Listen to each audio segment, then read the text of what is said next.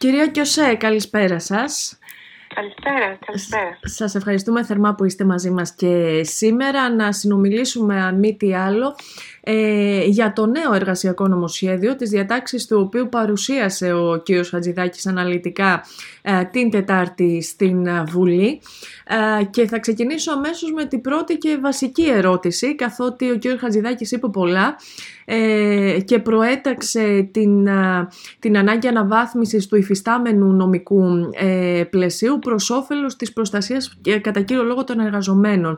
Αυτό το οποίο θα ήθελα καταρχήν να σας ρωτήσω είναι οι κύριες και βασικές αλλαγές που επέρχονται με αυτό το εργασιακό νομοσχέδιο, το οποίο βέβαια έχει τεθεί σε δημόσια διαβούλευση και ήδη ε, επί του οποίου έχουν εκδηλωθεί αντιδράσεις. Οι βασικές αλλαγές λοιπόν ποιες είναι, αν θα μπορούσαμε να τις συνοψίσουμε με λίγα λόγια; Ε, κοιτάξτε, ε, είδα και τις διαφάνειες όπως παρουσιάστηκε χθες ένα στη διαβούλευση. Δεν αναμένονται βασικές τροποποιήσεις όπως και μάλιστα φέρνει και τον τίτλο από το Υπουργείο Εργασίας «Δύναμη στον εργαζόμενο» οι διαφάνειες όπως παρουσιάζεται το νομοσχέδιο.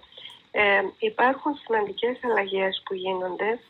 Ε, ε, είναι και θετικές, κατά τη δική μου κρίση οι περισσότερες είναι και στοχεύουν κυρίως ενώ την προηγούμενη δεκαετία είχαμε απορρίθμιση στις συλλογικές εργασιακές τώρα απορριθμίζονται ατομικά δικαιώματα. Μάλιστα. Ε, βέβαια υπάρχουν και θετικές Ε, είναι ε, όπως παρουσιάστηκαν και από το Υπουργείο, εισάγεται η ψηφιακή κάρτα Η ψηφιακή κάρτα εργασίας όμως μονονότι είναι μια, ε, κάτι καινούριο ε, κατά την, το νομοθέτιο που θα εισαχθεί.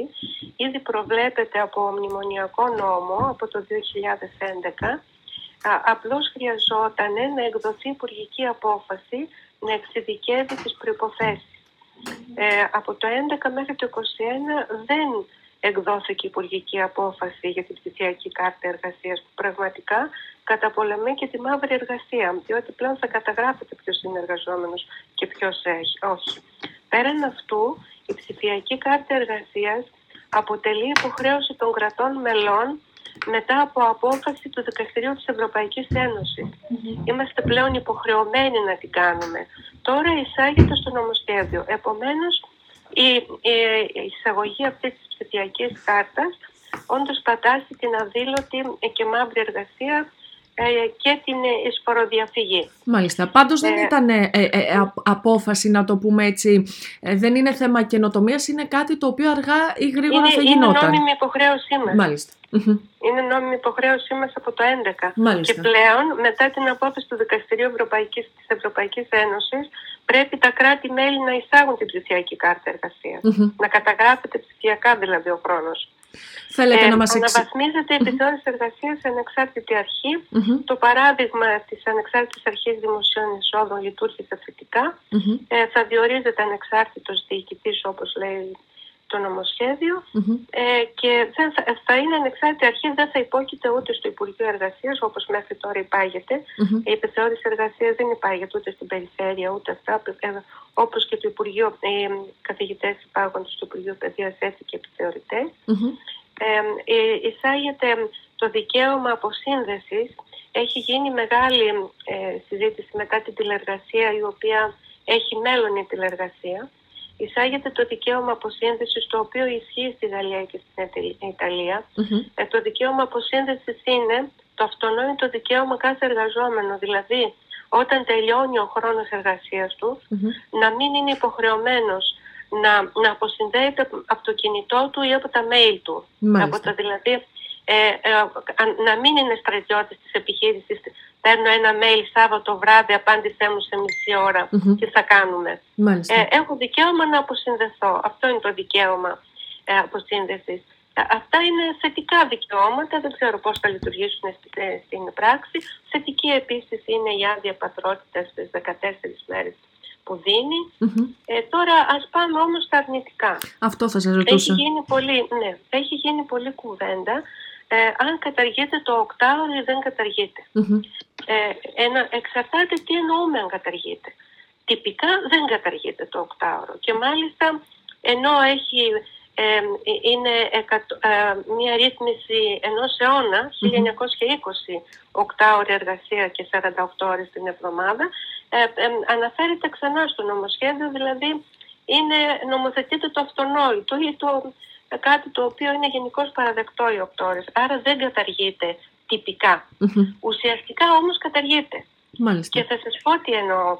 Δίνοντας δικαίωμα να γίνεται διευθέτηση του χρόνου εργασίας με ατομική συμφωνία, δηλαδή όπου δεν υπάρχει συνδικαλιστική οργάνωση, μπορεί ο εργοδότης με ατομική συμφωνία με τον εργαζόμενο να συμφωνήσει ότι μία ε, τέσσερις ε, μέρες την εβδομάδα θα δουλεύει 10 ώρες. Αυτές οι 10 ώρες όμως, οι επιπλέον δύο ώρες, αν είναι εξαήμερη, εξαρτάται πενθήμερη είναι μία ώρα, θα είναι πλήρωτες. Μάλιστα. Δηλαδή, ε, εδώ ε, όντως ο εργαζόμενος και μάλιστα επιτρέψτε με εδώ να πω το νομοσχέδιο έχει και χιούμορ διότι λέει ότι αυτή τη συμφωνία προβλέπεται ε, να είναι με πρόταση του εργαζόμενου. Δηλαδή ο εργαζόμενος θα πάει και θα πει στον εργοδότη ε, ξέρεις θέλω να δουλέψω 10 ώρες επί τέσσερις μέρες γιατί θέλω να έχω μια άλλη αλλά ενώ αυτό το λέει ο εργαζόμενος δίθεν στον εργοδότη, mm-hmm. αναρωτιέμαι πόσοι δεν θα πιεστούν να, σε περίοδους εχμής να, κάνουν, να, ζητήσουν, να το ζητήσουν δίθεν Στη συνέχεια λέει ότι είναι άκυρη η απόλυση. Ε, εάν ο εργαζόμενος δεν υποβάλει τέτοιο αίτημα. Δηλαδή δεν σου ζητάω να, να δουλέψω 10 ώρες, αλλά επειδή δεν στο ζητάω, δεν ασκώ το δικαίωμά μου επειδή ε, και με απολύσει ο εργοδότης, η απόλυση αυτή είναι άγκυρη. Μάλιστα. Προφανώς. Μα δεν θέλω να το ζητήσω. Αυτό, αυτή κατά τη γνώμη μου είναι ε, όταν λένε υποθέτω, νομίζω, στι συνδικαλιστικές οργανώσεις και διαμαρτυρίζω ότι καταργείται το οκτάωρο, καταργείται με αυτή την έννοια.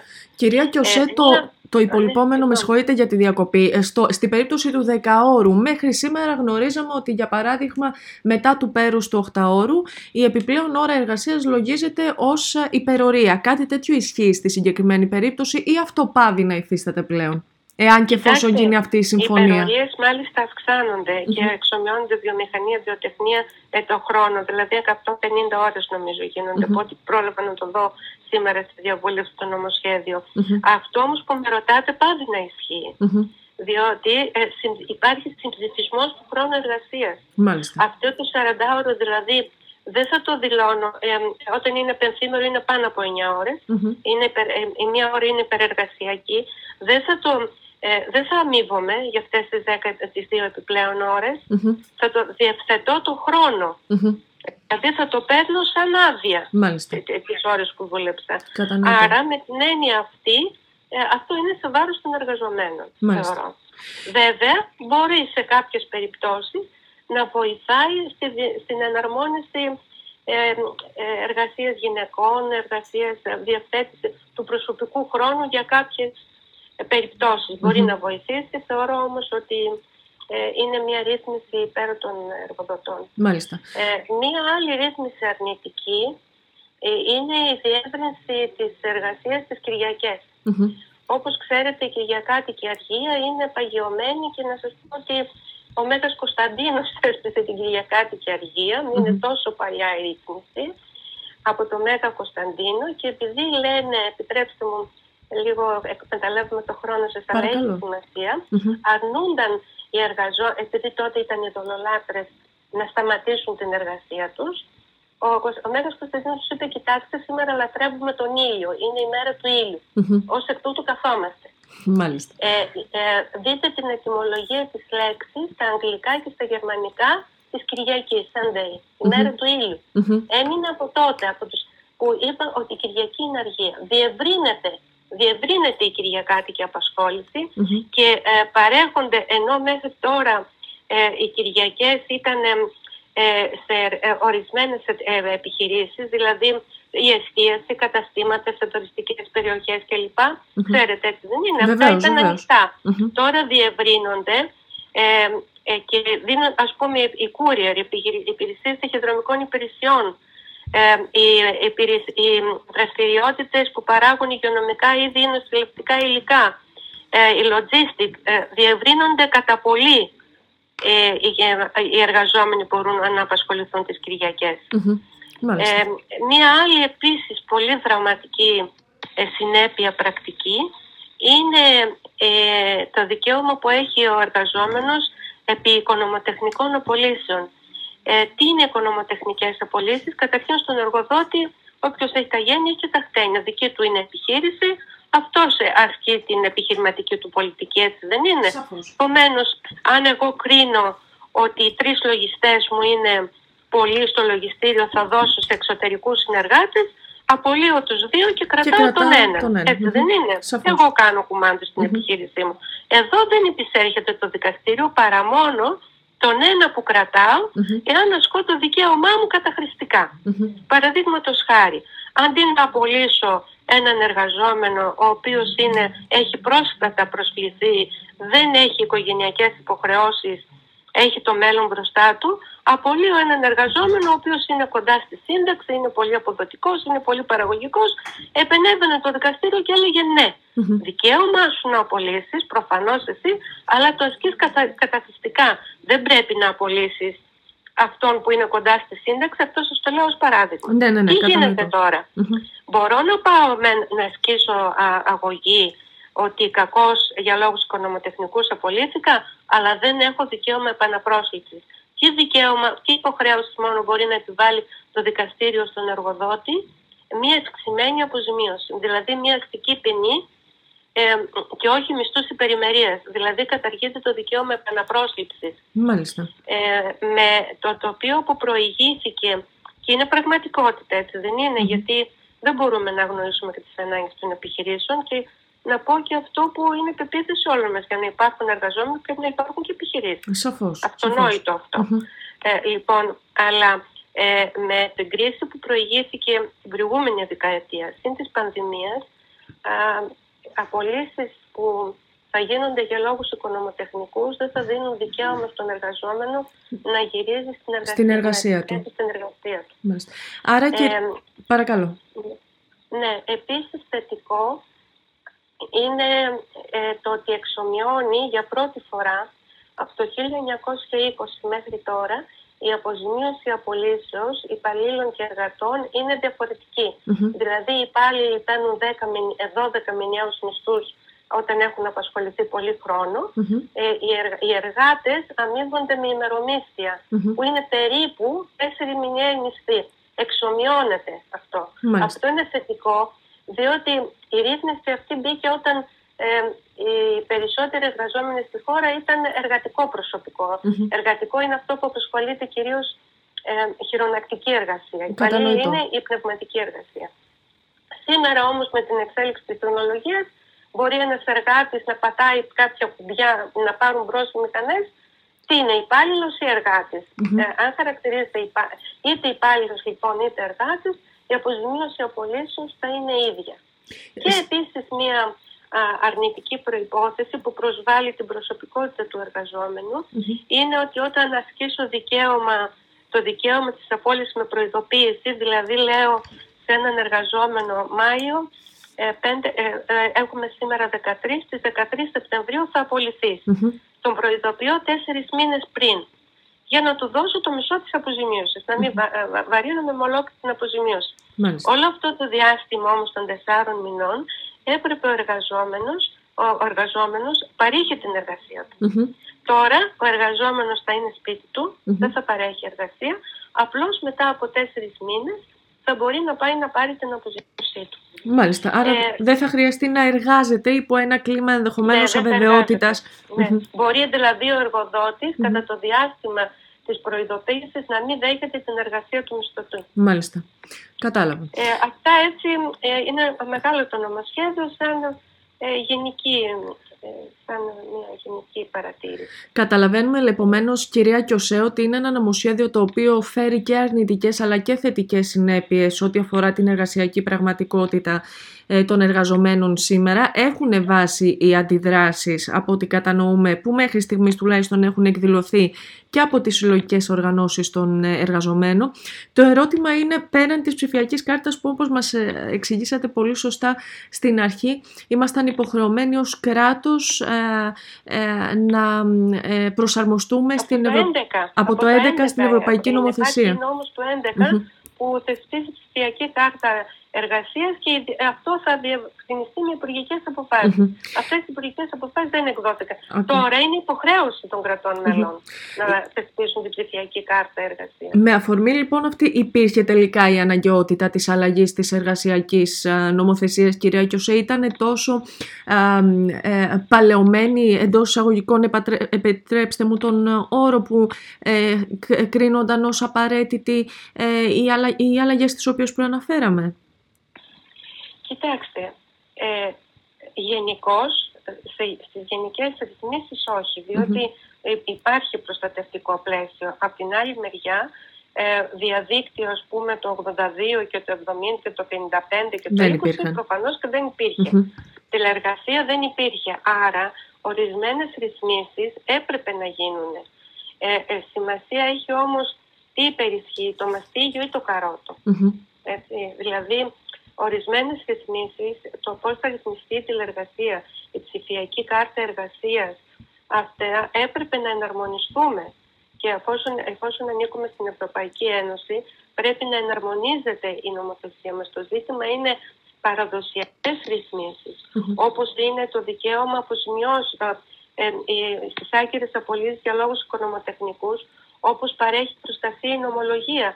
Δηλαδή τα δικαστήρια παρήχαν προστασία στους εργαζόμενους όταν Τώρα, για λόγους οικονομοτεχνικούς, δεν θα μπορούν να παρέχουν προστασία. Θεωρώ ότι αυτό είναι πολύ Η διευθέτηση σε ατομικό επίπεδο έρχεται στο μυαλό μου το 2012, εσείς είστε μικροί ενδεχόμενο δεν το θυμόσαστε, το 2012 ε, προκειμένου να κατέβουν οι μισθοί ε, κλαδικές και επιχειρησιακές συμβάσεις, ε, εισήχθη ο θεσμός της ενώσεως Δηλαδή ε, και 10 εργαζόμενοι, λέω εγώ, κάποιοι συνάδελφοι λένε και 5, να υπογράψουν συλλογική σύμβαση, η οποία ε, μέσα σε μια επιχείρηση ε, θα μπορούσε να είναι η δυσμενέστερη από ό,τι ίσχυε στον ίδιο κλάδο, δηλαδή για να κατέβει ο μισθός.